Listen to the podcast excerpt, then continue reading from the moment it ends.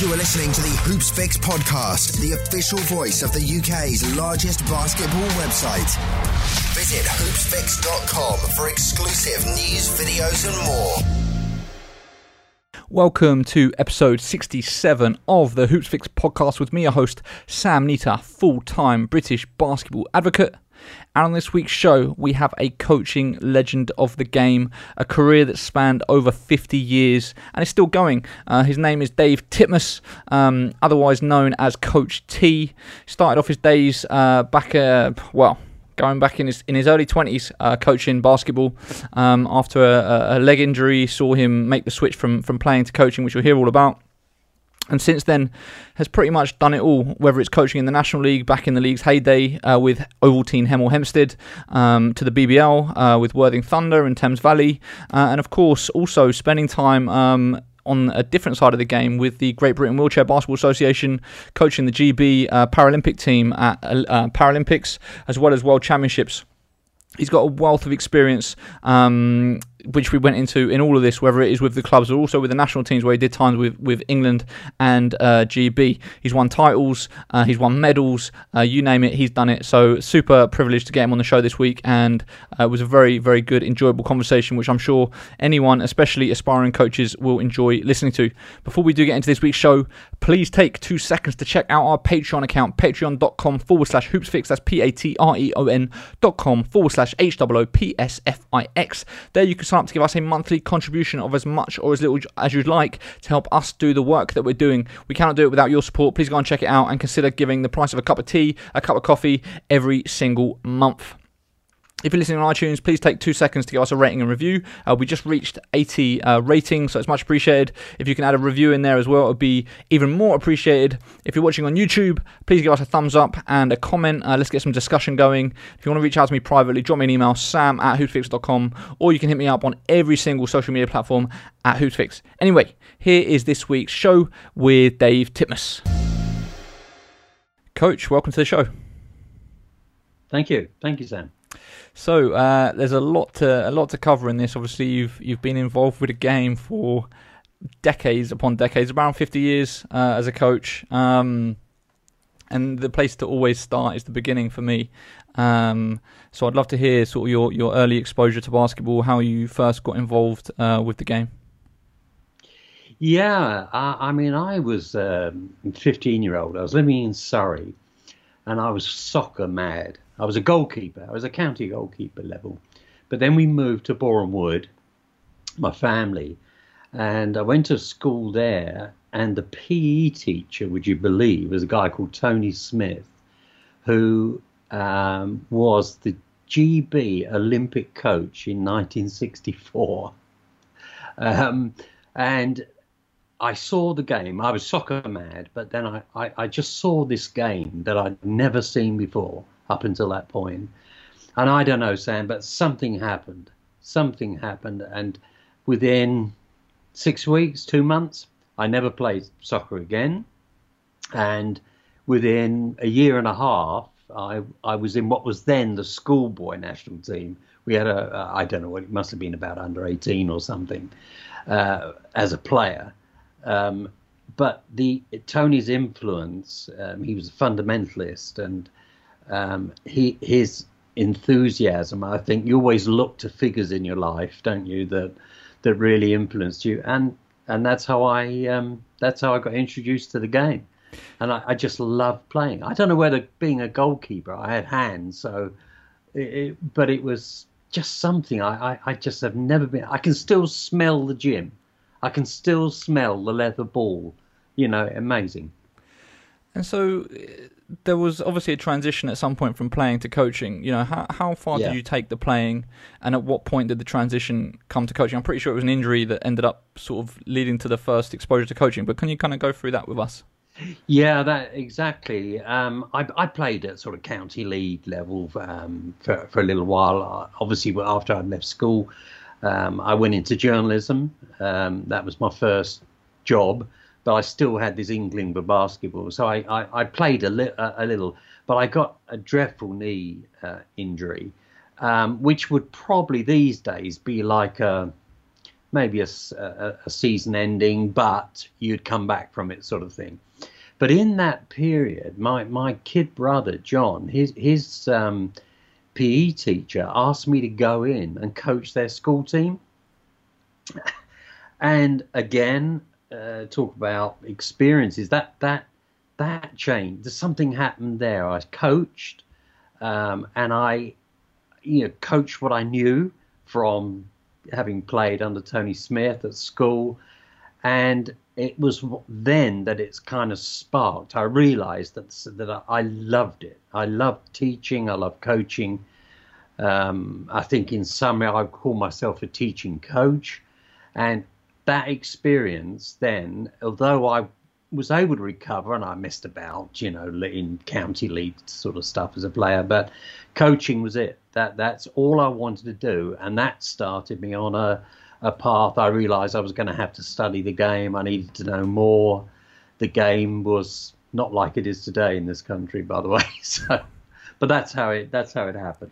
And so how old were you when you went into your brother's school to coach? I must have been 22, something like that. So pretty young. And at that point, you decided this is what you wanted to do.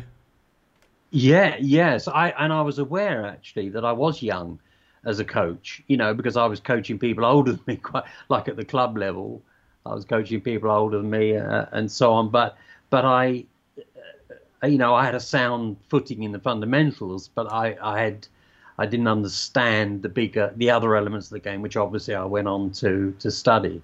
So, I'm 74 now, so that seems a long time ago, So, yeah. So you're 22 years old. You've decided, you've come across coaching, and you've decided that this is your calling, and this is what you love to do. Absolutely. How did you approach it? Like, what were the steps that you took as a young aspiring coach to kind of try to, I guess, improve your knowledge, improve your skills, put yourself in a position to be able to succeed as a coach?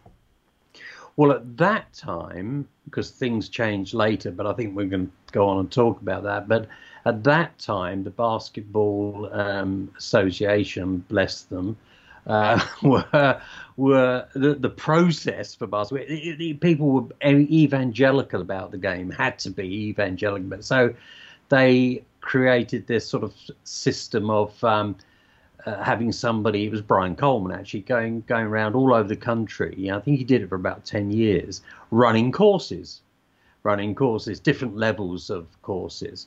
But most of the people doing those things, tutoring, and I got myself on everything I could, absolutely everything I could. They were from teaching backgrounds predominantly. So you learned a lot about group management and teaching styles, coaching styles, about the simplicity of the game. Well, a game that was simple on one level, but had complexities on another, But you did that. That's what I got from those things. But nothing about, I never learned how to be a professional head coach, for instance, But what it did do was make me understand the value of practice, of preparation, of creating an environment, how you create an environment. So I'm very grateful, actually, to those. And of course, I went on to tutor, well, I don't know, it's over 1,500, I think, coaches in various levels of coaching awards. Things have changed and improved since then, though.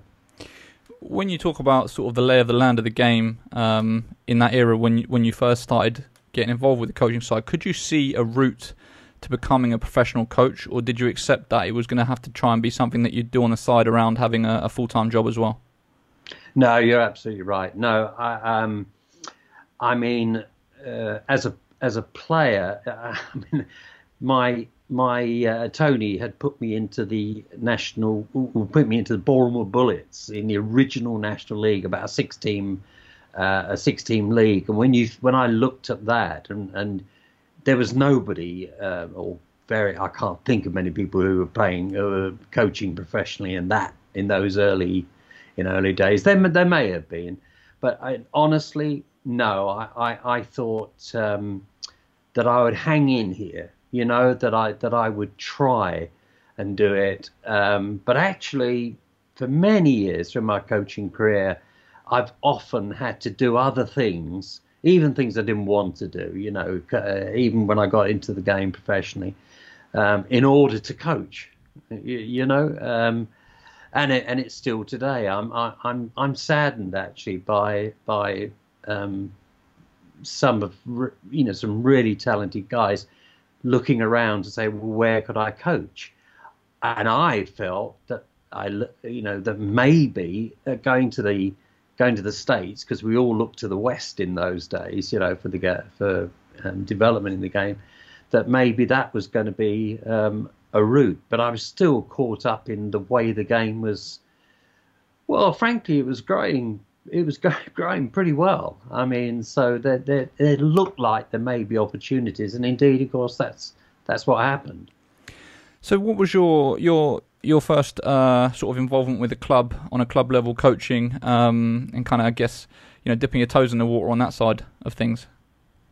Well, that in terms of National League level, really, which was the burgeoning National League. It was very competitive. You had a tournament to even get into it that you had to win.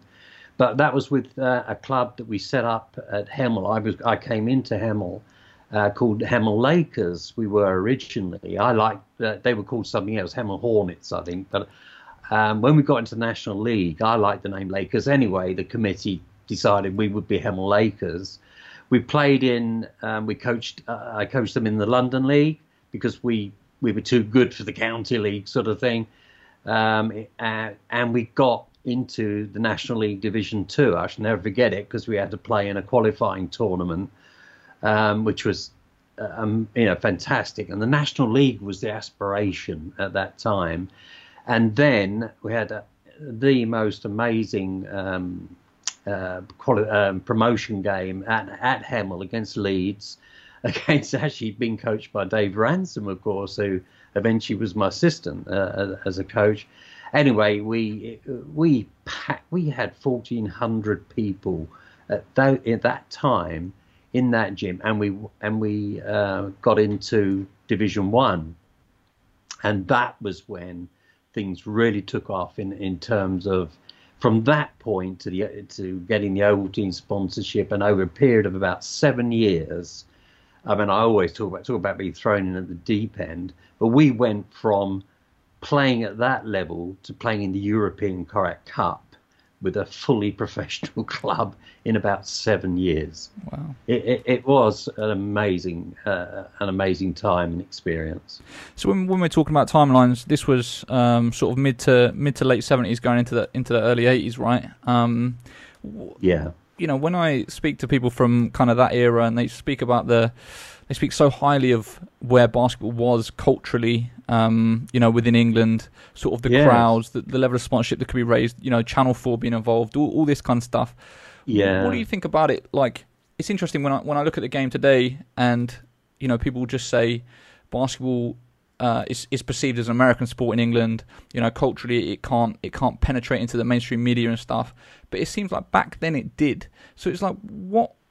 Which means it's possible in England. Like, it is possible because football still existed back then. You know, cricket still existed back then. So it's like, yeah. What was it back then that was different to what we have today and what we've had for the last couple of decades, where it's been very hard for basketball to sort of break through into being a little bit more mainstream?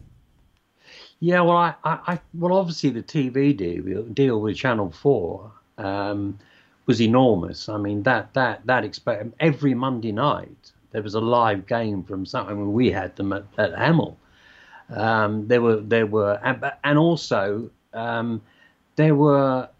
a lot of personalities on the floor that I think that people began to identify with, and it was the first time we saw moving out of the mainstream. My thought at that time was, listen, all we need now is to get on the back pages of the national press. Then we know we would have arrived. But we were kicking against the traditional sports, soccer, cricket, rugby, and I think it had a sort of a novelty value. But a lot of good people were involved in marketing and pushing the game. And there was an element that if you could just get them in the gym, if you could get people into the gym, the reaction was always the same. Oh, I never knew it was like that. Oh, that was fantastic. You've got a scoreboard with ticking down, 2 scores, going, all of the things, the exciting things about the game. The family orientation, you know, in terms of audience. And I think soccer was going through, I might be wrong about this, but my recollection was hooliganism and those sorts of problems. You never had that in basketball. So it was a clean spot. I think it was difficult to put onto television. I think you couldn't, I suppose like a lot of sports, it's difficult to capture the sort of atmosphere of what a game is really like when you sit courtside versus watching it on a screen. Obviously, NBA and EuroLeague, they've taken it to another level now. But at that time, and do you know, I've read countless accounts, even some of my former players, you know, Bobby Kinzer and the late Larry Dassey now and people I was involved with at that time who say exactly the same. There were some terrific players around, but the players that would be established now. I mean, Joe Pace. I recruited a guy, an NBA player, an NBA centre. I don't think there's ever been. Well, the BBL's a guard forward league now, you know, but the BBL. I'm not sure I'm answering your question. I'm wondering. No. It's all interesting. Yeah. Do you think that if the BBL was able to recruit that caliber of player, we're talking about, you know, players that have just been drafted or players that have very, you know, at the moment we do get, obviously London Lions have just signed DeAndre Liggins who played in the NBA just 4 or 5 years ago. But if we were able to get sort of players of that level close to their prime rather than at the tail end of their career, irregardless of them being American as opposed to British, do you think that would actually, because the standard of play is so much higher and maybe more exciting, that could potentially help basketball break through? Do you think it is all about the product that's on the floor in terms of the talent of the players? Well, I mean, that's always been... I'm conflicted about this. I just thought actually about Harvey as well, Harvey Knuckles, a second-round draft pick player. I went to Los Angeles and we recruited him to Hemel. So they're serious, you know, they were serious players.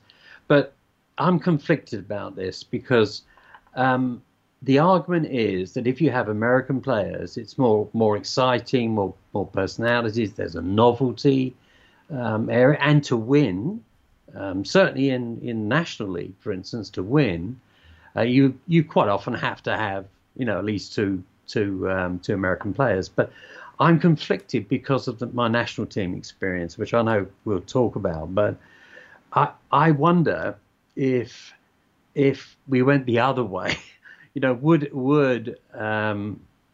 unless we could get to a level. But I wonder if, supposing we restricted imports quite dramatically and were able to retain some of the, I mean, just outstanding British talent.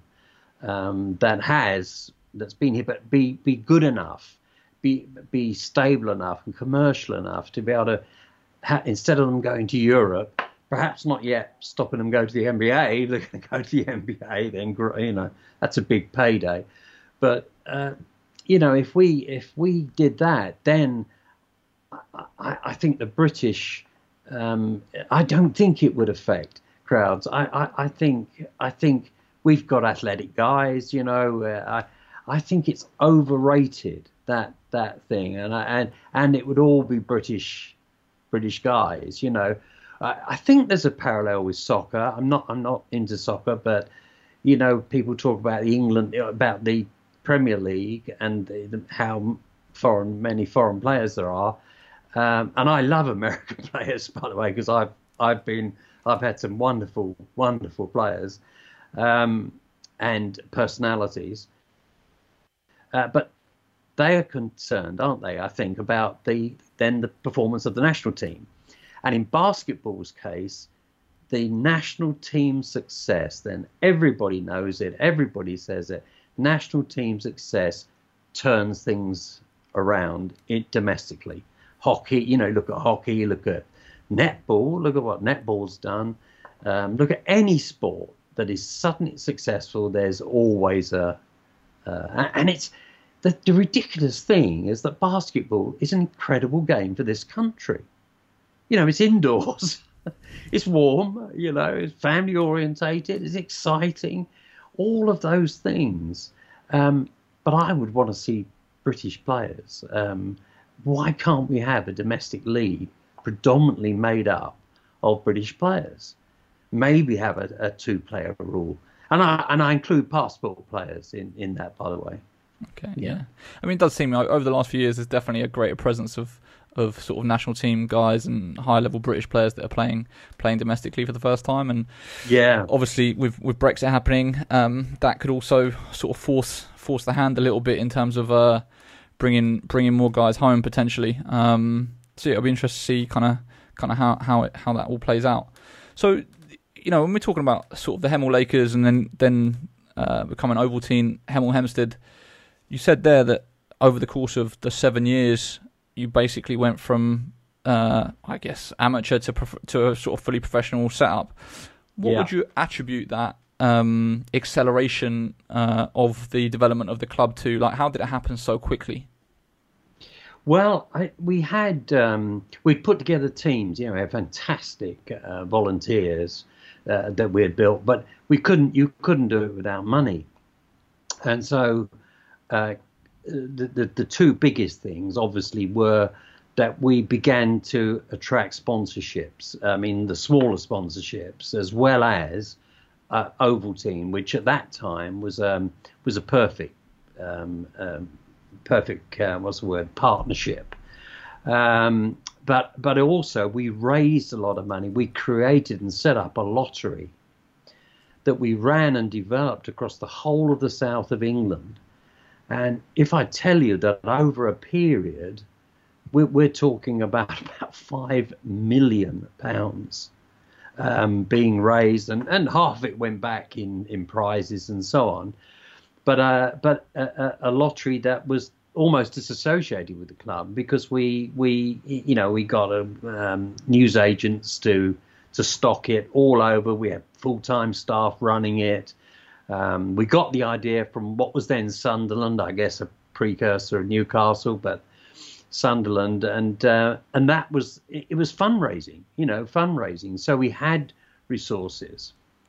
So what, you actually set up your own lottery, like the national lottery, like people would buy tickets with a chance of winning a lump sum of money, and then you could take profits out of that, which would help fund the club. Yeah, it was very heavily regulated, but it was amazing, because this was before the national lottery. Yeah, that killed a lot of these type of lotteries, club lotteries, you know. But of course, the football club, we had Watford up the road, and of course they were running these sorts of things. But we had we designed our own brand of lottery that wasn't just linked, it was linked to the club sort of technically, but we realized that the way to raise money was to develop it across the country. We had agents all over the south of England. I mean, we had people going round in cars picking money up, you know, and then of course we began to sell more and more, and we were selling a lottery out in a week at one stage, which was incredible. So that amount of money allowed, I mean, myself, we had a full-time staff, Roger Yap, who's a statistician, well-known statistician now, a terrific administrator. He came, you know, was able to come in full-time. I was full-time, but of course, I wasn't full-time coach. It was all around. Again, in order to coach, I had to work on the commercial side, and I had a background in journalism and marketing to a certain extent. On the day to day, what were kind of your roles? You know, outside of the coaching, what other things would you find yourself doing? It was running the commercial side. The company was, I was the managing director, so called, of the company. And Roger took care of the basketball, the administration, and also obviously we were recruiting players. But I was involved in the commercial aspects, a bit like Bob Hope was, you know, at Birmingham. I mean, he was far better marketeer than me. That's for sure. He was incredible. But so it was.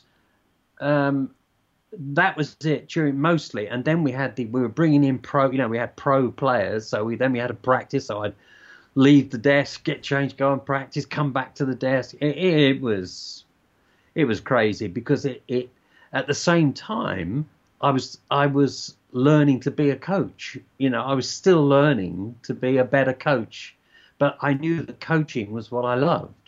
So. It was really, really hard time, but very, very exciting because, I mean, the first Channel 4 game we had, we locked out 600 people.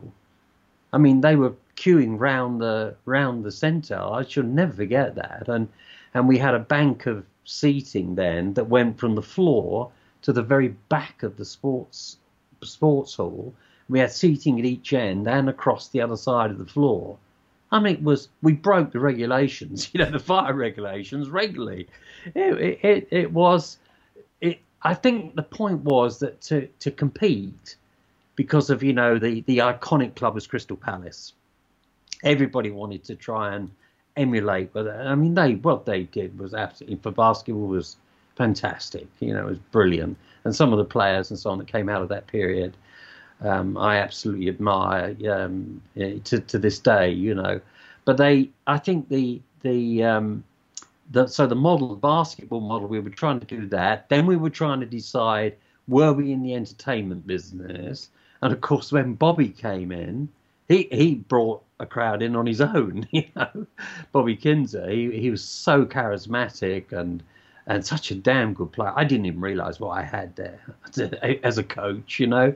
And, of course, the wonderful Larry Dassey. I mean, the late Larry Dassey. He just taught me so much. You know, I learned a great deal from these guys. Dave Shelley was one of the best English guards ever, you know, at that time. So it was, and, of course, with Channel 4. And there was I really had the sense that one day I would be the coach and we'd have a commercial director, manager in, all the commercial side of the club, like a football club, would grow. And then the sports hall would be too small, so we needed better facilities. And obviously that's what's happened to a certain extent in other parts of the country, isn't it? You know, look at Newcastle, look at London playing out of the Copper Box. Oh, it's amazing, you know, from when you look at it through the lens of the 80s, late 80s. Yeah. So what age were you during this period when you were coaching these guys in National League? I'd have to check that. Give me a roundabout, just a roundabout. It doesn't have to be a specific. No. I by now must have still been pretty young. I was quite. Oh yes, I was. I think 30s. You know, 30s, and I was on a steep learning curve, to put it mildly, you know. And I couldn't absorb it. The sort of commercial work and promotional work and stuff, that was all kind of like a bit of an interference, you know. But I knew that I had to do it and apart from one period, which I think we'll come on to, it was something that I pretty much had to do, you know. But yeah, I was young, but I was thrown in there, and then we're playing Real Madrid's second team in the Korat Cup. Come on! In this, their training facility was a 10,000 seater. I mean, come on! You know, it was. I was learning every day, and I was a sponge.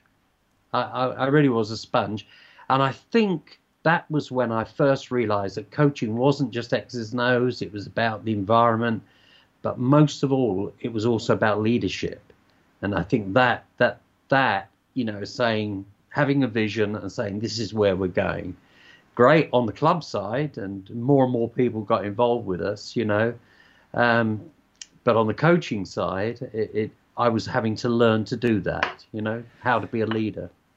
I was going to say, like, what were your resources to kind of learn the game? Because, of course, if you're already the head coach, it's not like you're working under someone and they're kind of, and you're sort of watching them and picking up things from them. Right. Like, you've got to obviously actively go out and seek the information, I assume. So what was your process for actually developing yourself as a coach and upskilling yourself, I guess? Yeah, no, you're right. You're certainly right about that. Quite a lot of coaches, in my recollection, is quite a lot of coaches, you know, Joe Welton, Danny Palmer. There were many others. I'm sorry, I'm 74, Sam. Come on, you know the memory. But there were a lot of American coaches I was going up against, and to be absolutely frank, I would try and talk. Obviously, what on Saturday night you're playing against them, you know, there's an element of that. So and ironically, didn't look to Europe so much. You know, it was always West. But that was the start of my idea that, well, to get better, I'd been going to the States for recruiting. Like, there was a summer league in LA, which I think may even still be operating, where I actually recruited Harvey Knuckles from the Lakers. So I would be going over there, and that was rich with coaches. Pat Riley was sitting in the bleachers, you know. I remember him in front of me before he became the head coach there. But it was a rich source, because I would then talk to anybody I could, you know, about the whole thing, what they would do in the coaching process, development of philosophies. But then I formalized that a bit later. Actually, even during that time now, I come to think of it, because I love the college game. I love the NCAA more than the NBA, actually. I remember I went to India. So anyway, what I used to do was to make contact with the head coaches. And this guy from England, who, you know, basketball, do they play it over there, you know? And I was calling them up. And to be honest, there's such generosity. I would go to programs and they would let me be a fly on the wall, and I would sit down. I remember I was really interested in the idea of controlling another team defensively, you know, with pressure. And at that time, UNLV under Tarkanian they were famous for their pressure defense. And I went out to I called them up, and he invited me out there, and I stayed out on the campus. I went through every practices. I went to games. I went on a scouting trip. But he had a young assistant called Tim Gergovich, who is now, in fact, he may still be in the NBA, but one of the greatest player development coaches. And they had an old guy.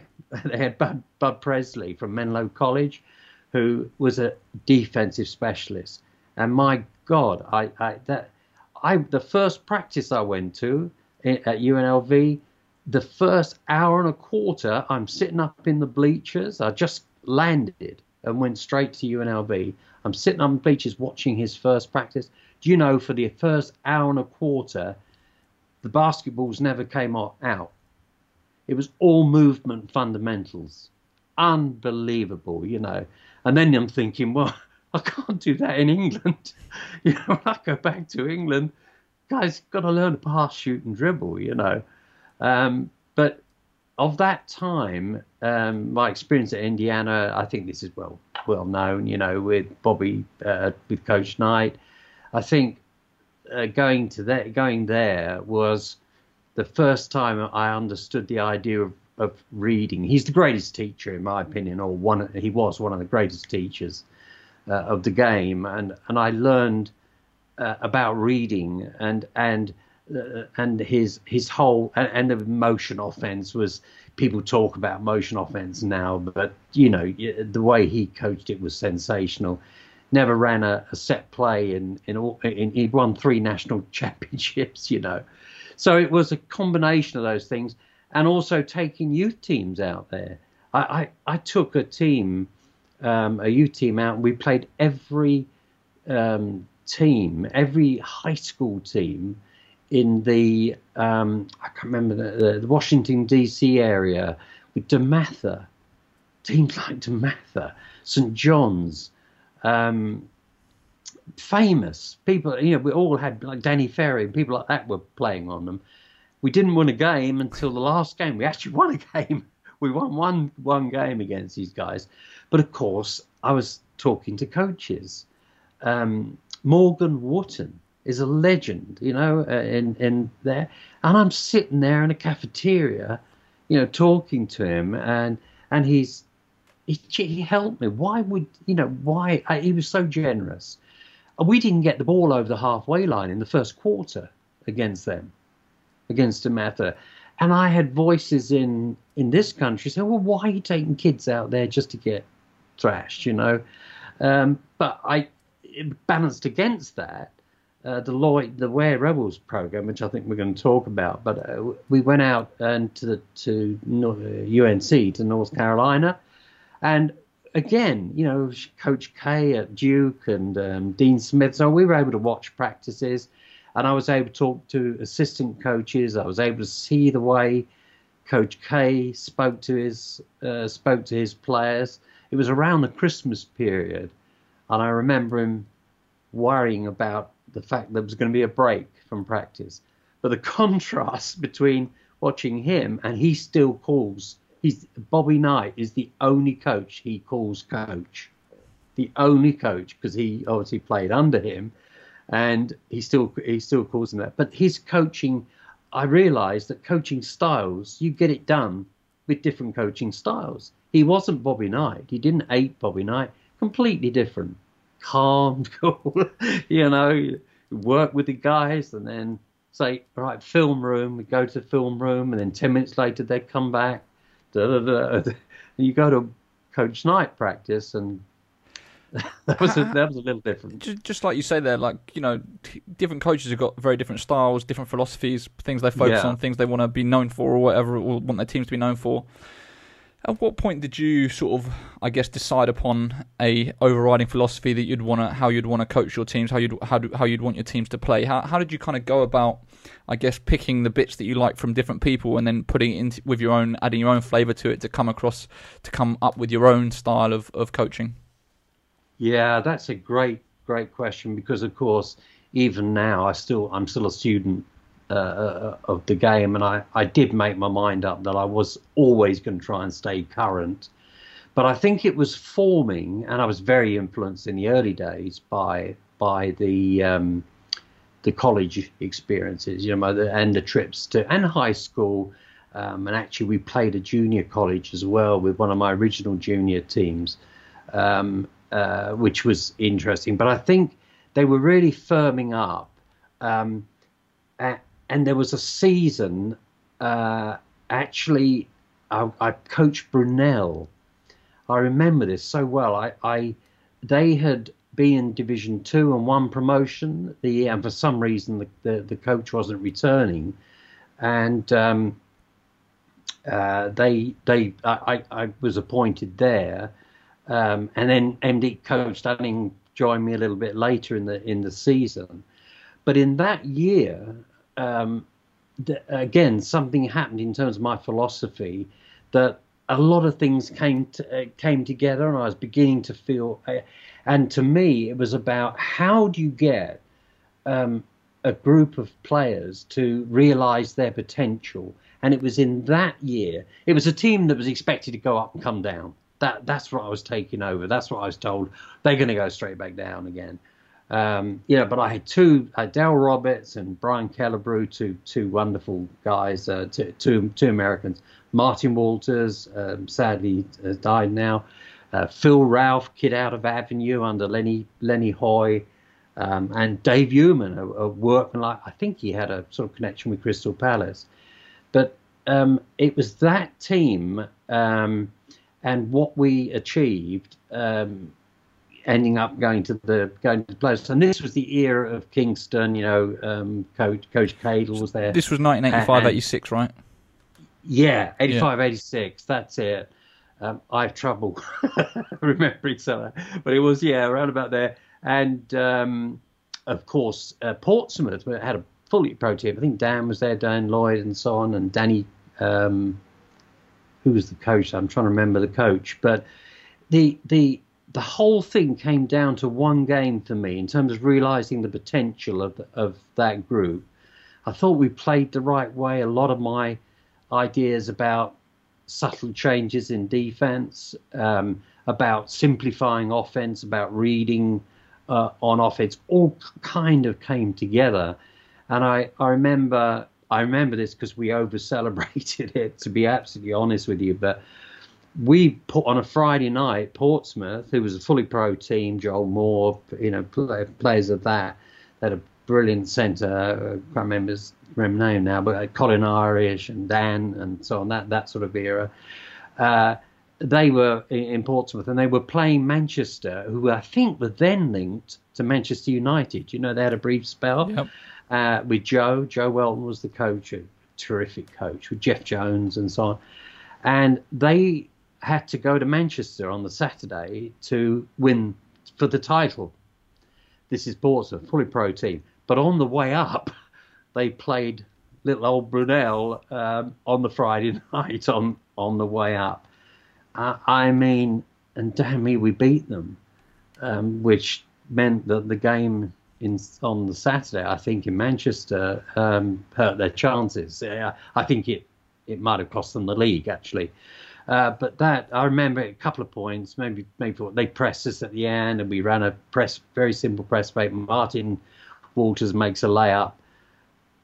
People swamped the floor. All the students from Brunel would come out for games with those ridiculous duck whistles, because we were called the Brunel Ducks, for God's sake. But they came running on the floor. It was mayhem.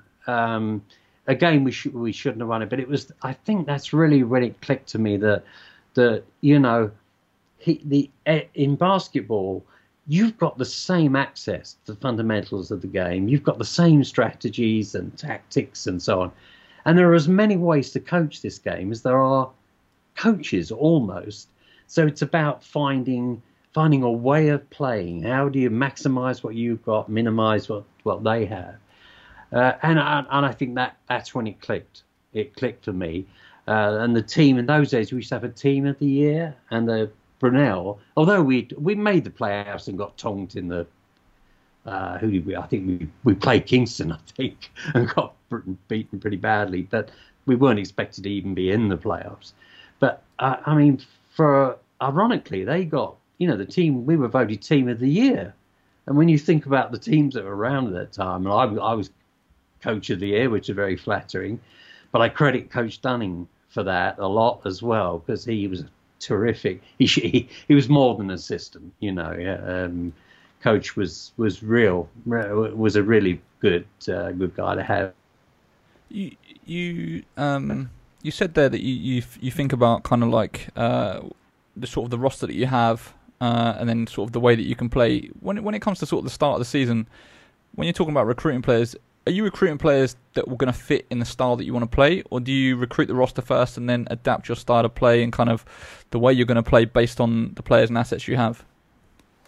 No, I mean, that's a fascinating thing. If you are in a situation, I guess some American colleges are actually, where you can recruit to a philosophy. If you're in that situation, great. I mean, going back to UNLV, Tarkanian was that he would recruit athletes that could do things. But no, I don't believe that. I think the art of coaching, the skill of coaching, is having a group of players. And yeah, you would like guys that play the way you want to. You'd like to play. But I think the skill of coaching is maximizing what you have. In other words, adjusting your coaching style. You know, if you can't extend, then don't extend. You know, if you can't play 90 feet, don't play 90 feet.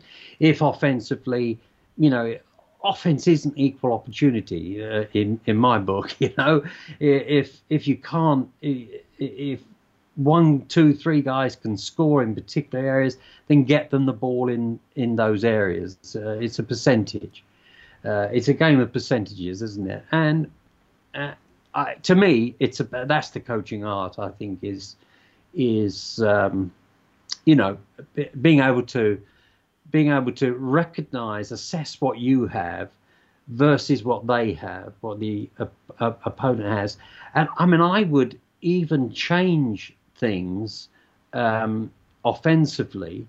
I'll give you. Can I just give you one example? I don't want to bore you. No, go for it. For instance, we're in the league, and I can remember teams that who ran the break really well. Ran well. People call it transition. I like to call it conversion from defense to offense. And you know, you could. Yeah, quite often they relied on a point guard, you know, on an outlet to a point guard and running it down the floor. So offensively, you can influence that. You can put the one thing you can do when another team's playing man-for-man defense is you can dictate where they go on the floor. So I would run their point guard down to the baseline offensively. Our point guard wouldn't be in the backcourt because that's where he wanted to be, the defensive point guard. So run him down the back. Now, often I'd argued with point guards on my teams. I remember saying, you know, and they said, well, no, I need to be out in the backcourt. I'll pressure the ball out in the back. Well, no, I want you here. Now you look at conversion, or transition, which is more important to the outcome of the game, both ways. What you do going back and what you do going forward is more important, in my opinion, than what you do in the half court, either offensively or defensively.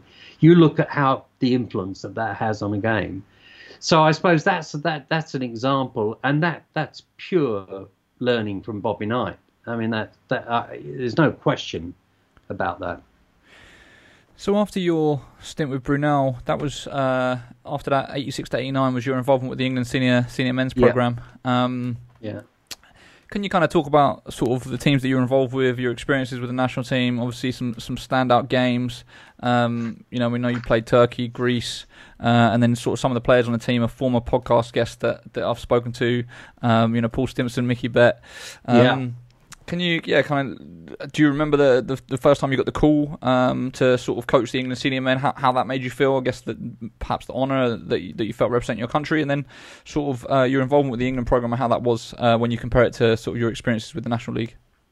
Yeah, good times, bad times, I think would be the way I'd sum that up. I think, and I actually did. You know, I heard Paul and Mickey talking about some things there.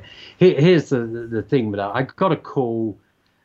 I was quite surprised, actually. I didn't even know why they were going to change the previous coach. But I got a call on, I think it was a Sunday morning, actually, I remember, and was offered the chance to coach. I'd always wanted to coach at the highest level I could, at the elite level. So it was a flat-out honour. But, and here's the but, it was at a time when the dual national passport player, you know, was becoming more and more prominent. And there were, I remember, terrible conflicts and in my own mind, because were these guys playing for the name on the front of the jersey, you know, those sort of things. And I was really inexperienced. I'd had a sharp learning curve, no question. I felt technically able to do it. But it was those decisions about you know, which players to select, some of those selection decisions, and I made one or two really bad mistakes. Looking back, you know, I absolutely accept that. But equally, there were some. All right, we had some dual nationals, but we had the same preparation problems as almost still exist today, which is disappointing. And I think you can only play to your talent level if you can't prepare. If you can prepare, then. But it isn't just a question of preparation.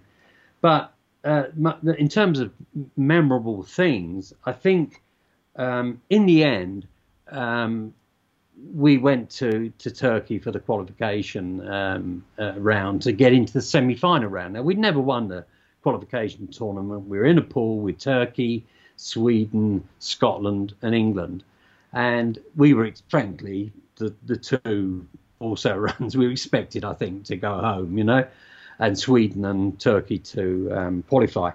And as it turned out, you know, we beat Scotland. We beat Sweden, who were actually, I loved their team and I loved the way they played. But nevertheless, we beat them. And we ended up in a situation where we were playing Turkey in Istanbul in an arena that used to be where bear fighting went on. It was concrete stand, you know, they were all standing, the crowd. They were not seats, they were all standing on these concrete terraces. It was pretty frightening. But anyway, I remember before the game, I shook hands with the Turkish coach, and I think the deal was that they had to beat us by 4 to qualify. I'm pretty sure we were either going to win or come second, and we would qualify, having beaten Sweden. And so he shook my hand and then held on to it and pulled me in, and he said, Coach, maybe we both qualify. So that was my introduction to international basketball, you know. So no, it was we throw the game, they qualify, we qualify. I think that was the inference. But anyway, it was fantastic. I remember preparing that game and again changing what we were going to do defensively, and hanging on when they were making a run. Their guards were really real good, you know, making a run. But as I think you've been told before, you know, Dave Gardner ends up on the free throw line. My memory is that he was hit just below the eye, because I think he had a cut just below the eye. He makes the first free throw and then gets hit. And the interesting thing from a coaching point of view was then he walked towards the halfway line, looking over to the bench, sort of his eye, and it was beginning to bleed. And, of course, as a coach, I had the option of replacing a free throw shooter through injury. And I had Paul Stimson on the bench, just an incredible shooter, you know, free throw shooter particularly. His percentages were ridiculous. So I'm thinking, and then Dave taught me, here we go, another lesson. Dave looked across to me and waved his hand. No, let him. He was angry, obviously. He went back to the line and just drained it, absolutely drained it. And then, and they're all I remember is sort of riot police, and there were sticks. I've got video of it. There are sticks, stones, coins, all sorts coming down, raining down, and the noise, the whistling and the noise was deafening. And we had to go through a tunnel. And as we go to the tunnel, I'm behind Colin Irish, who's a big boy, bigger than me, and they're punching him in the neck. They're leaning over the thing. It was good times, bad times, they say. We get in the changing room. We're sitting around there. I was thrilled, obviously, because we're going to the semi-finals of the European Championships. You know, I was just thrilled, and the wonderful, wonderful players that I had, great guys I had, and we're there, and then a brick. We're in the changing room, and a brick.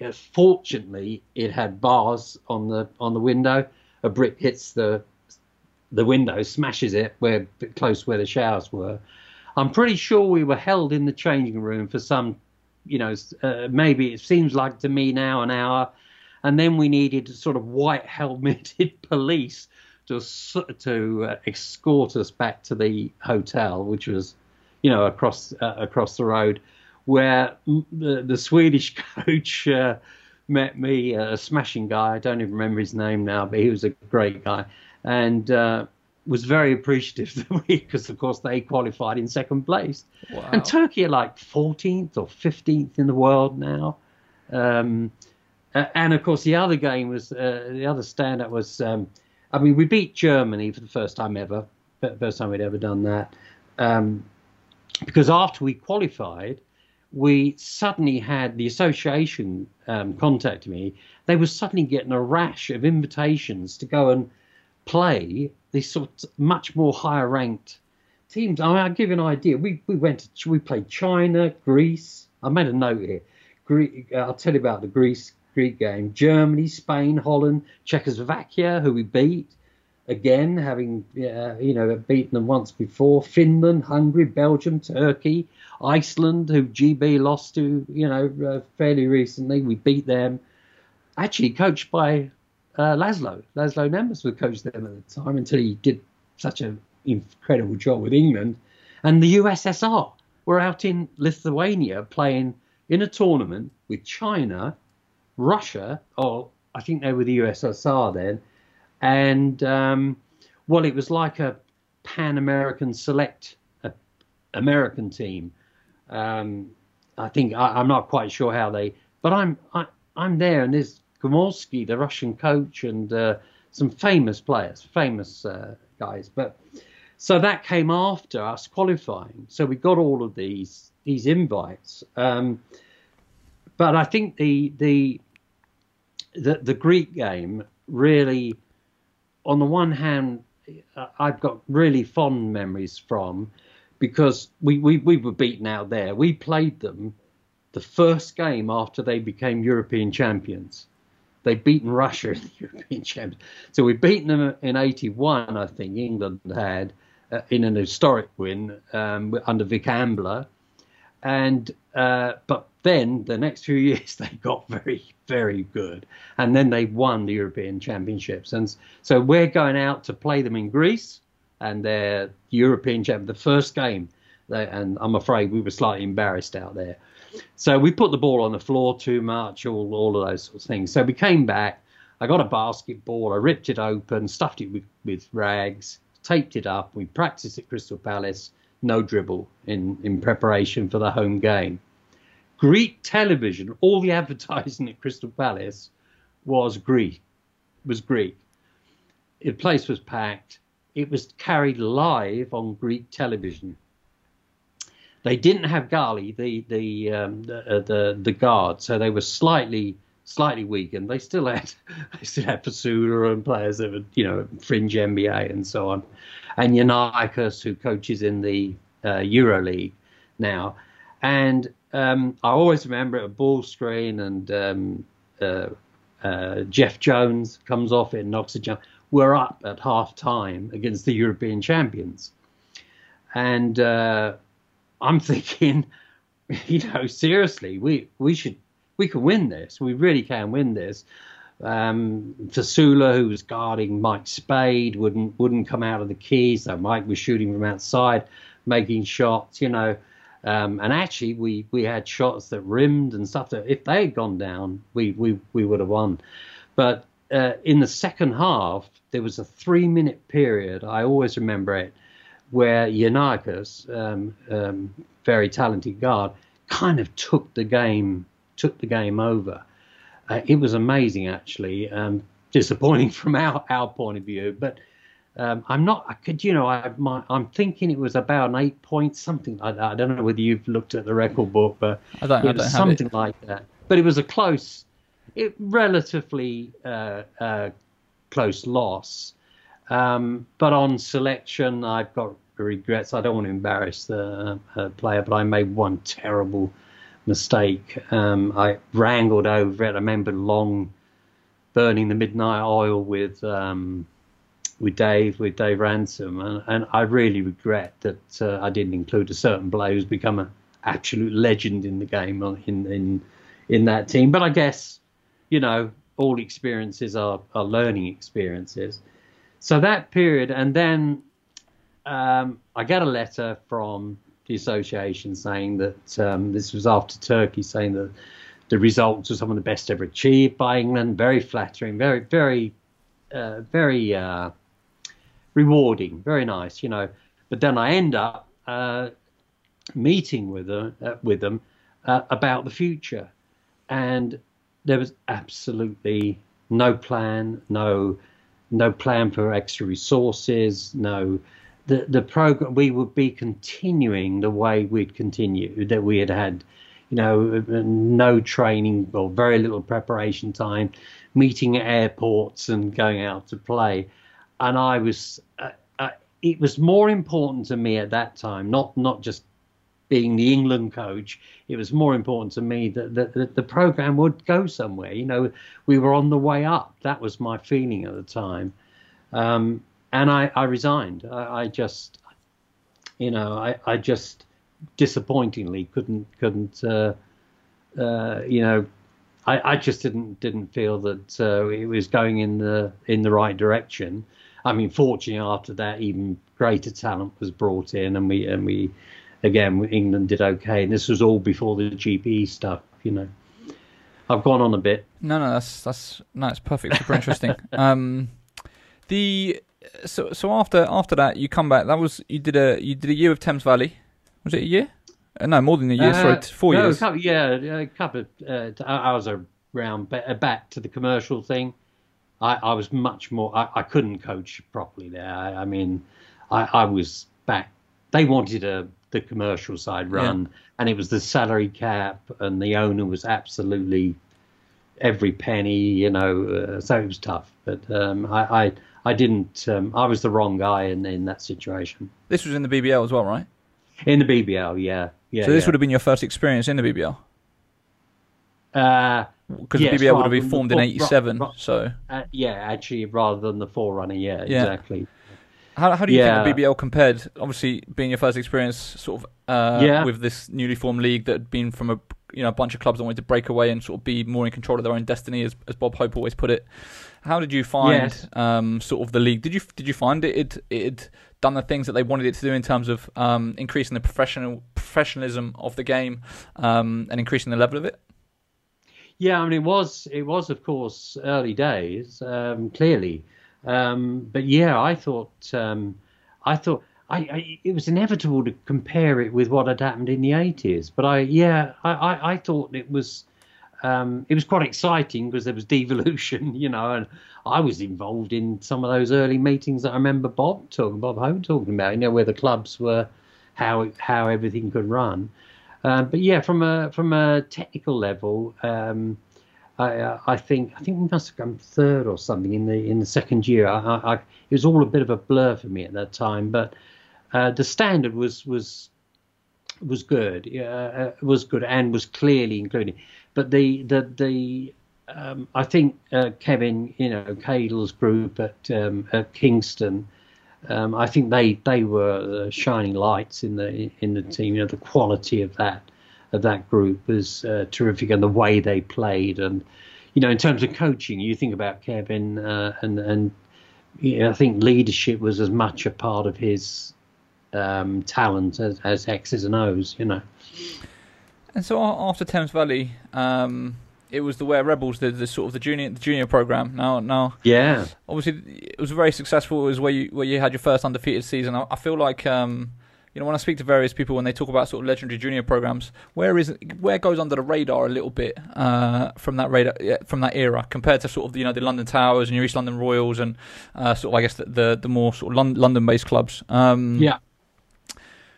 One of the interesting things I sort of noted that you said about that period with Ware is that it sort of confirmed your beliefs that you had around sort of junior development and everything around that. Can you kind of explain sort of that experience, what it did for you and why you decided to sort of go into focus on the juniors after, I guess, previously having been more heavily involved with senior programs?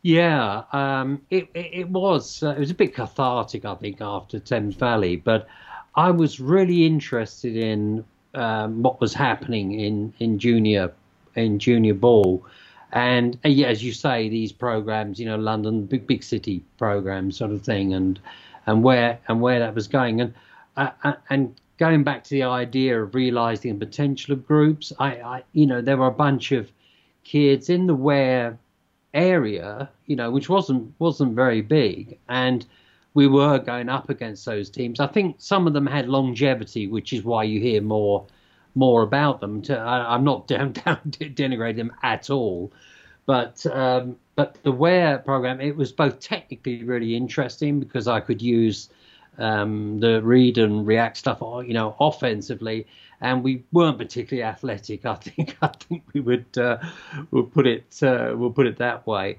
But there was they developed an understanding of him, and I took them from 14 to 18 years, I took a group which pretty much stayed the same from there to there. And, you know, by the, I think it was the third year that we had the undefeated year, you know, and we were beating these teams, Manchester and the London, you know, the London teams. That's, I think at that time it was under 17 and under 19, as I recall.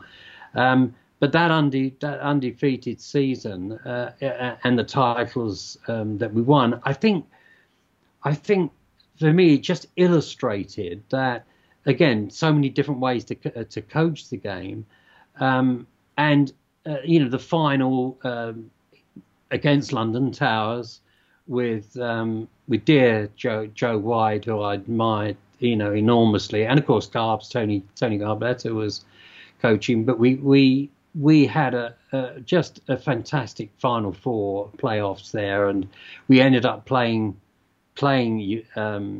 London Towers with some, you know, that Olu and a lot of talent, and I just looked at, you looked at them and you looked at us, it was a bunch of kids, but you know, we played the way I like to play, and we won by 5. It was the closest game we'd had all year, but we, you know, we won by 5, and then the following year we were able to include Duncan Ogilvie, you know, who's got on in the lineup because of the age situation, and he had trained with us in that year, and we again, you know, we ended up winning the. We kind of dominated under 17, I think, although we didn't meet London Towers regularly in the league sort of thing, but we won all the other things, and then in the under 19 year, so to speak, we beat Jack Majewski's. He had a wonderful team, really good kids. Was that his Ealing side? Was it one of yes, it was Ealing. Yeah. And Jack is a great character, great motivator, and those boys, goodness me, had some names that went on, you know, to play. And who were some of the names that of those players that you were bringing through? Obviously, Lloyd Gardner was one of them who went on to GB assistant. Obviously, most recently coaching London City Royals. Who were some of the other players that were part of that group that you coached all the way through?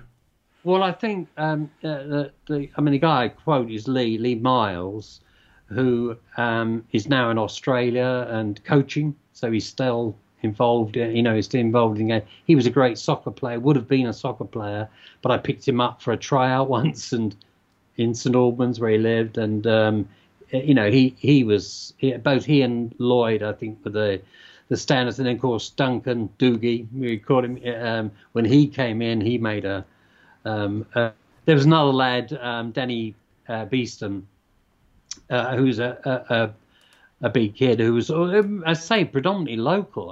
I'm not sure. I think about 9 of them were at the same school, which, needless to say, won the school's championships. You know, but it just proved to me that you could take a group, of young players and find a way to play that suited them. We certainly couldn't go down the floor, you know. But I also had a responsibility to expose them to what they might go on to do. So I had to expose them about, you know, breaking down zones and how to play. We changed defenses, and we ran a break. But of course, Lloyd was already by that time was a pretty impressive point guard. So after you'd done you did your stint with England juniors as well, right? Yes. Yeah. How was that? And then, you know, of course, one of the names that you coached was Drew Sullivan, who, whenever I ask people who their to name sort of some of the top British junior players that they remember, Drew's name consistently comes up as one of the greatest junior players they've ever seen. Kind of, what was he like as a talent? What was it like to coach him? And I guess sort of wrapping up with your kind of experience with the England juniors as well. Well, I'd had 2 spells. I'd had a previous spell way back. Okay. Well, I went to Mannheim with I think Maurice Wordsworth was the coach, and we played against an American team with some I think 5 of them ended up in the NBA, you know, that sort of thing. But anyway, again, very disappointing. There was no resource available for that junior team, but we did go to a tournament out in Belgium, and which the England team had gone to, and it was the first time I really hooked up with Mark Lloydie, whose dad, John Lloyd, had been my England senior men team manager, And I met with my, it's a lifelong friendship now with Lloyd. He was flat out probably the best team manager. Well, not probably, he is the best international team manager this country's ever had, I think, with all due respects to everybody else. We went out to Belgium, and I remember Drew being on that team, and we got to the final. We played a Belgian team. I can't remember who they were, but we played a Belgian team anyway in the final, and they'd beaten everybody pretty well.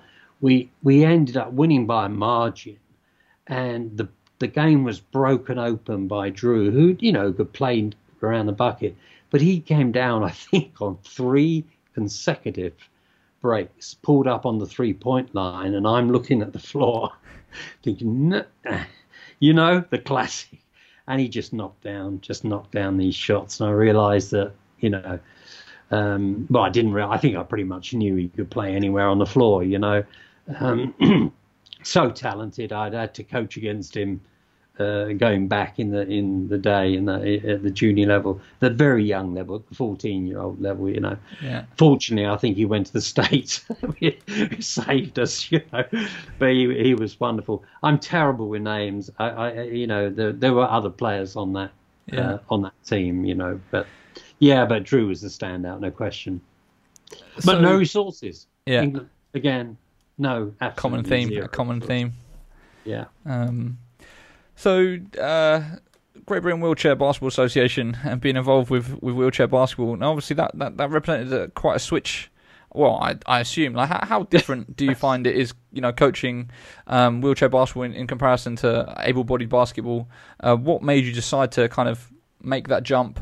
And, of course, you know, some of the experiences you had with them, Paralympics and winning medals and everything else. Of course, I feel like the success of the Great Britain wheelchair basketball team is pretty underrated because they've been an absolute powerhouse for years. But absolutely, yeah. Can you kind of talk about that sort of transition for you and your involvement with them? I'd absolutely agree with that. And now let me say straight away that I remember the way it happened was I had a player that I'd coached as a junior, Tony Woolard, sadly passed now, but he was in a terrible... He played able-bodied basketball. He was in a terrible motorbike accident, very badly injured. And anyway, the wheelchair GB team were fantastic. You know, they'd done really well. And then there was a bit of a slide for whatever reason. I don't really know the background, but they were sliding outside of...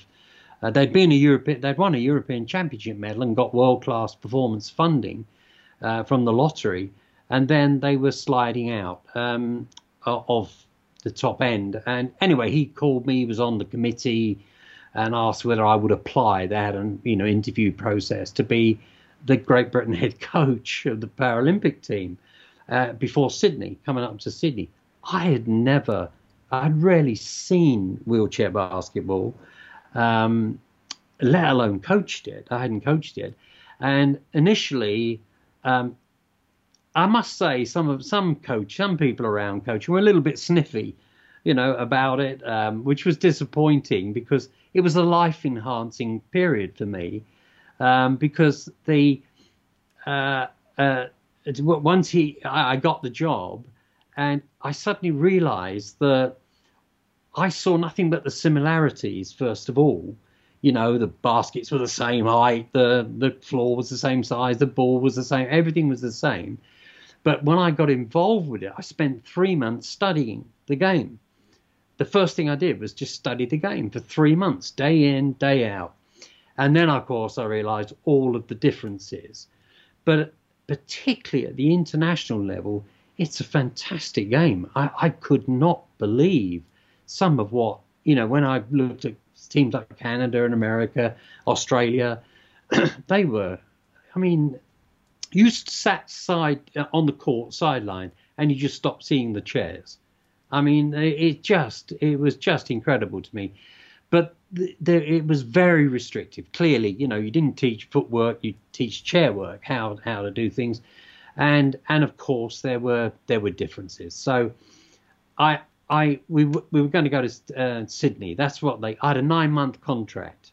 They had world-class performance funding, and I say it now, but though that period, I think it was about 8 years, I was part of world-class performance programs, which GB able-bodied or able-bodied but would have died for. You know, I could look at practice, at you know, how to create world-class environments, performance environments, from the best in the world. I could look around because I was still looking at able-bodied. In fact, I ended up still coaching able-bodied at Reading, but it's purely selfish. But I had to learn it in order to write the world-class performance plan and to get the continual funding. But I always remember that we went to Sydney for the 9 months after I first walked into Lillishall to the training camp, never coached the game, sort of thinking, what am I going to do? I've never coached the game. I had a great assistant coach who really taught me everything.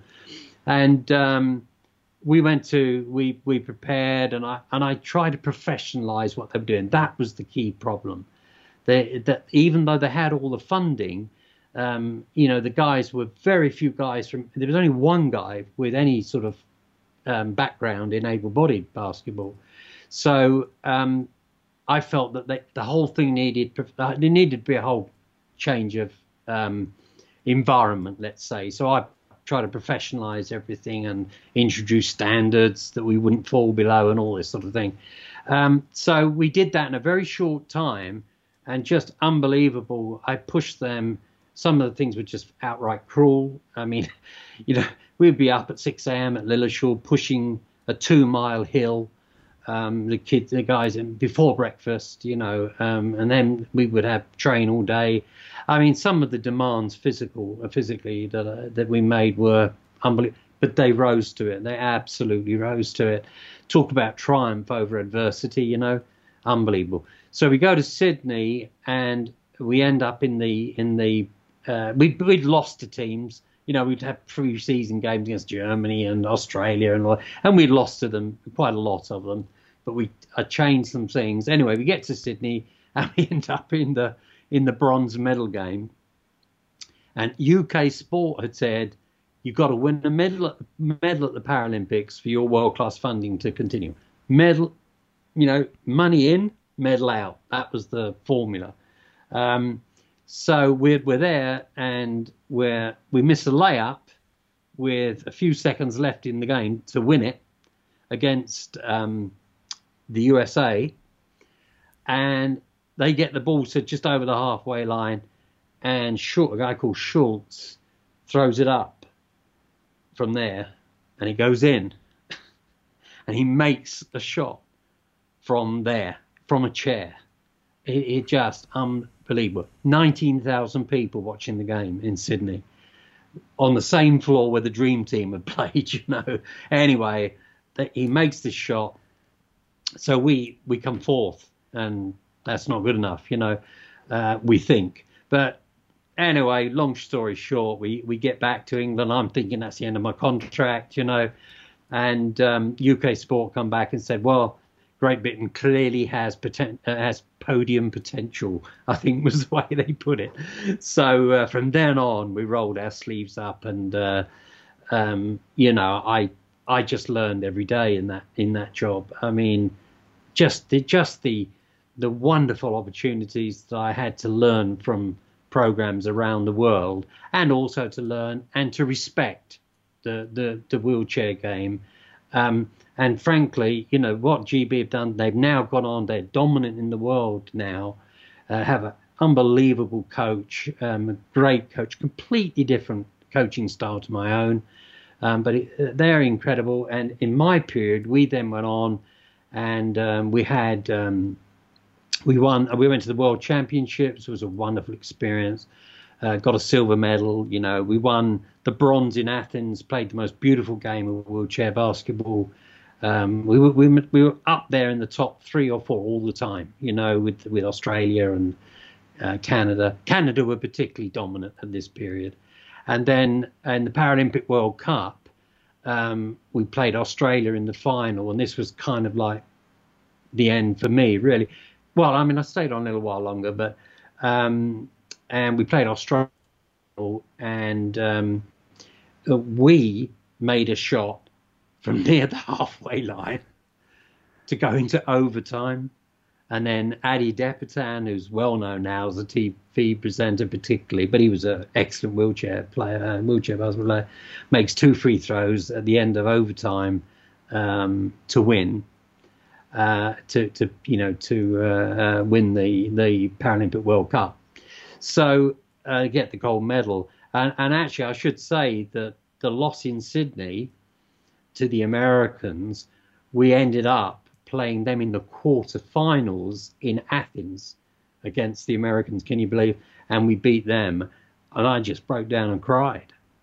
You know, Adi Adepitan makes 2 free throws. Wow! I mean, yeah, amazing. And the thousands watching the games. Yeah, massive stadiums, unbelievable. What do you think you were able to take from that experience, which you were then able to bring back to able-bodied basketball, which kind of, I guess, improved your coaching or helped you as a coach? Two main things, because of course originally I thought I could bring able-bodied ideas into, which I did to a certain extent, into the wheelchair game. But I think it was the first time I really truly understood about excellence, about what it takes to create winning environments. That was really helped inform me. And I think, of course, I learned an awful lot about disability and those sorts of things. But in terms of going back to, able-bodied coaching, well, actually, of course, there was a period there I was coaching both. I was coaching Reading, which I know we're going to talk about. But I think it was creating the environment and leadership, because it doesn't matter what you could be coaching Canadian log rolling, you know, if you understand the process. Yeah, I think those are the two things. So I'm aware of time here. So we have to talk about is the Reading undefeated season, which is what, was it 2008, 2009? 8-9, yeah. Yeah, 2008, 2009. You won everything that which was a quadruple. Yeah, quadruple. Yeah, there were 4. Yeah. Was it 36-0 over the course of the year? Kind of, what are your memories of that season? Sort of going into it, what were your expectations? You know, was it something that you'd set as a target, or were you pleasantly surprised as the season went on? How did it all play out? I think the latter.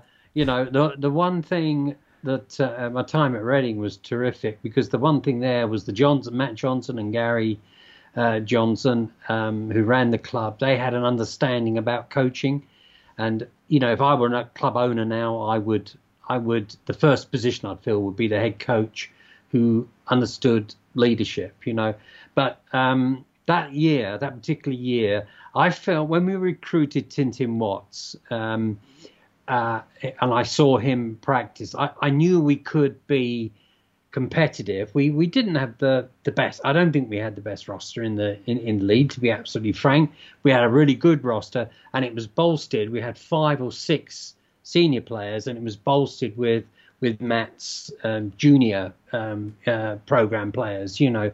But we had, you know, Tintin, we had Walid, you know, Walid Mamouni, a couple of really, really good Americans that kind of complemented each other. But it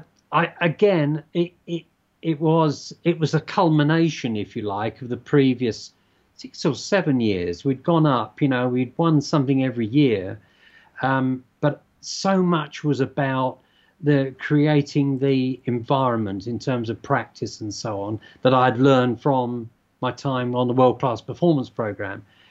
So yeah, obviously as the year went on, we won games in overtime. I think we won games from the free throw line. We won.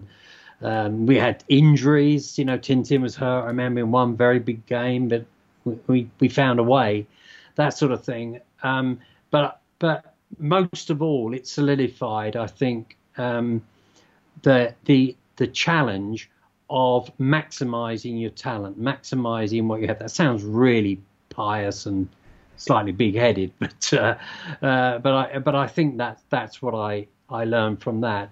But I was, and the other great thing about it was I just coached. My whole time at Reading, they just wanted me to coach and develop the program. So I had no commercial responsibilities, and they were fantastic for that. Yeah. And the other thing is your season in Worthing, in the BBL, 2009-2010. So what was that? So that would have been the season after you went undefeated with Reading. Yes. You decided to leave. Was that your decision? You wanted to leave and then sort of coach in the BBL, or like kind of how did that come about? There was a big element of that. I sort of fell. And again, slightly, slightly getting above myself a little here, but I sort of felt, well, I wanted a new challenge, you know, that really we'd won everything. Go out on top, yeah. There was an element of that. I loved the Worthing Club anyway from being down there. They'd had 1 year in the BBL, and I think, you know, it struggled a little bit. And a number of people, they were interviewing for it, and so I thought I would go, you know, I would give it a try and see what I could bring to them. And again, there's a management that understood the, you know, the value of coaching, and in the end, it was an interesting team. You know, I have Reggie Bratton and KD and Finnish guy Ville and some other guys. But we ended up I'm kind of disappointed in a sense. I was expecting, I think we had the second lowest budget. And that's not, any criticism of them, because it was a wonderful club. And wonderful people, and they treated me really well. But we ended up beating every team in at least once in the BBL, and in fact beating Newcastle twice. They absolutely whipped our behinds in the playoffs. You know, I think there was an element of revenge there, but we did after all beat them twice. Close games, both games. And the only team we lost to was Tony Garbs' team at Everton, and he did such a terrific job, just out coached the hell out of me, you know, in those games. So, anyway, it was an experience that I didn't go. I couldn't go back. I mean, the travel was a big issue because I was still living in Hemel. The plan was, Lynn and I were seriously thinking of relocating to the South Coast, but in the end, I didn't. I don't know. The league seemed to be more and more composed of imports of one kind or another. I know there was some British talent in there as well, obviously, but it was a little bit disappointing as an experience, I think. But the high, obviously the Newcastle games, but we had to go to Plymouth at the end of the season, down, and of course, fantastic atmosphere, all that stuff down there. And it was actually Gary's last game, Gary Strong's last game, and one of those games we're down and we set up some trap or whatever. Anyway, we come out with the ball and Reggie knocks it down, and we end up going into overtime. We don't go to the playoffs unless we win it, and we ended up winning it. We win it going away, 7, 8, 9 points, so we go into the playoffs and could look forward to the thrashing at Newcastle, you know. So, but again, just a great experience because of the people and the players who I loved, you know. They were all very good with me, yeah. And then to kind of the last sort of club stint of your career was with Hemel Storm. I guess kind of almost going back to the same sort of place where it all started, coming full circle. Exactly. How was that kind of, I guess, to round out your time with clubs? And how do you look back on your time with the Storm? It was across Division 2 and Division 1, right? Yeah, I thought we would give it a go. You know, it was 2010, and it was 17 years or something since basketball, been there or longer. And so we were in division. There was a franchise that we were able to move to Hemel, Division 2. On a personal level, I was getting to the point where I was more interested in mentoring than in actually the week in, week out coaching. But nevertheless, I wanted us to get back to Division 1. So we had a first year in Division 2, and I coached that. And then the second year, we won promotion into Division 1, and then a year in Division 1. But by now, we were really looking to. I was anyway. I was really looking to step away. I did towards the end of it have some health issues. I'm diabetic, and I had some issues with my eyes. So I think the coaches, we brought other coaches in. But now, of course, I mean, last year was terrific. I mean, there are a lot of good people there running the club, and I sort of. I sort of drawn a line sort of under that. I'm much more involved now in mentoring, but at least it's still being played. It's now being played back in Hemel at a decent level.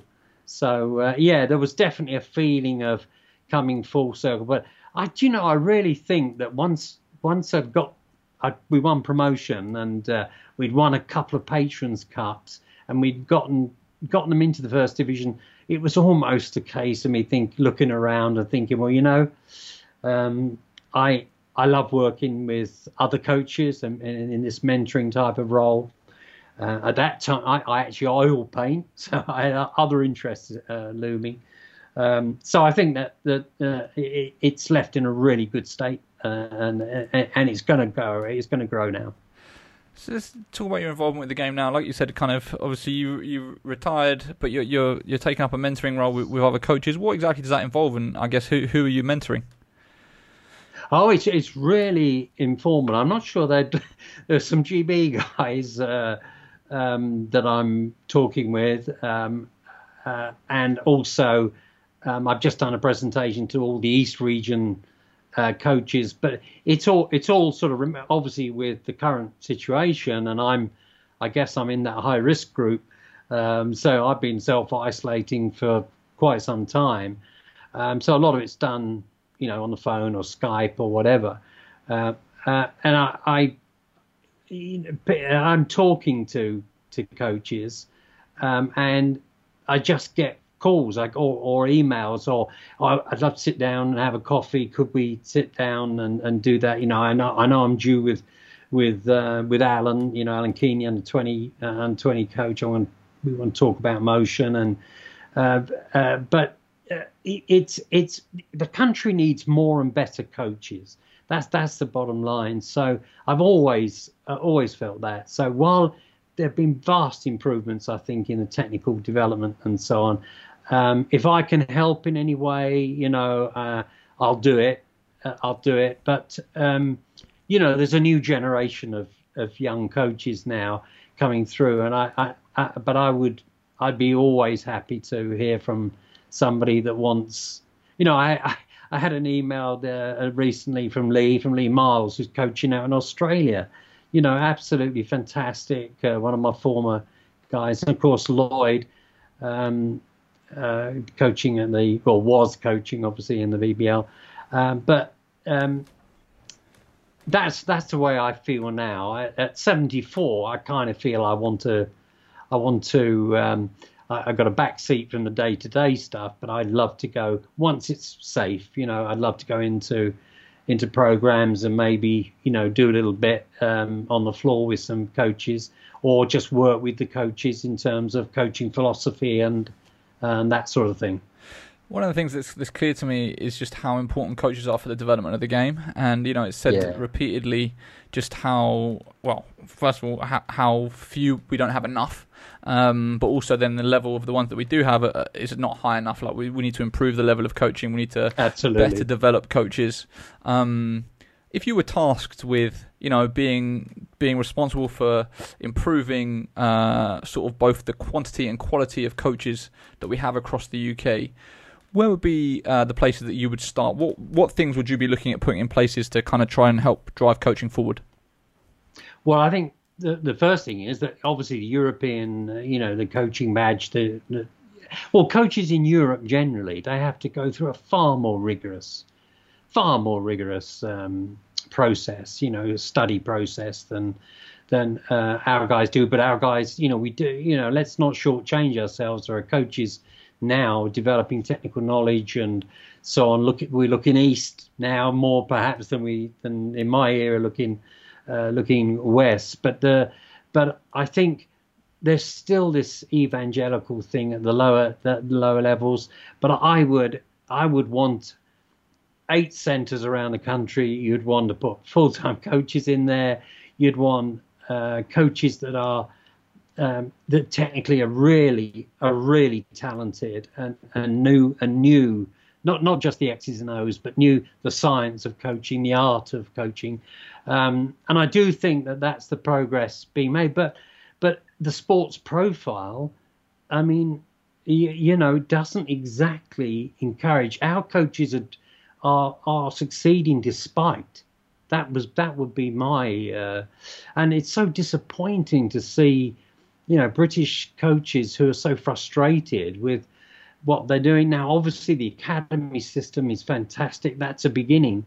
We are at the beginning of coach development, but we need to have a GB coaching manual. You know, we need, I mean, I wrote one for the wheelchair game, you know, a coaching manual, but I think we need one for GB, for coaching in this country, that's at a level that would get some sort of serious recognition. You know, I mean, they're a degree level.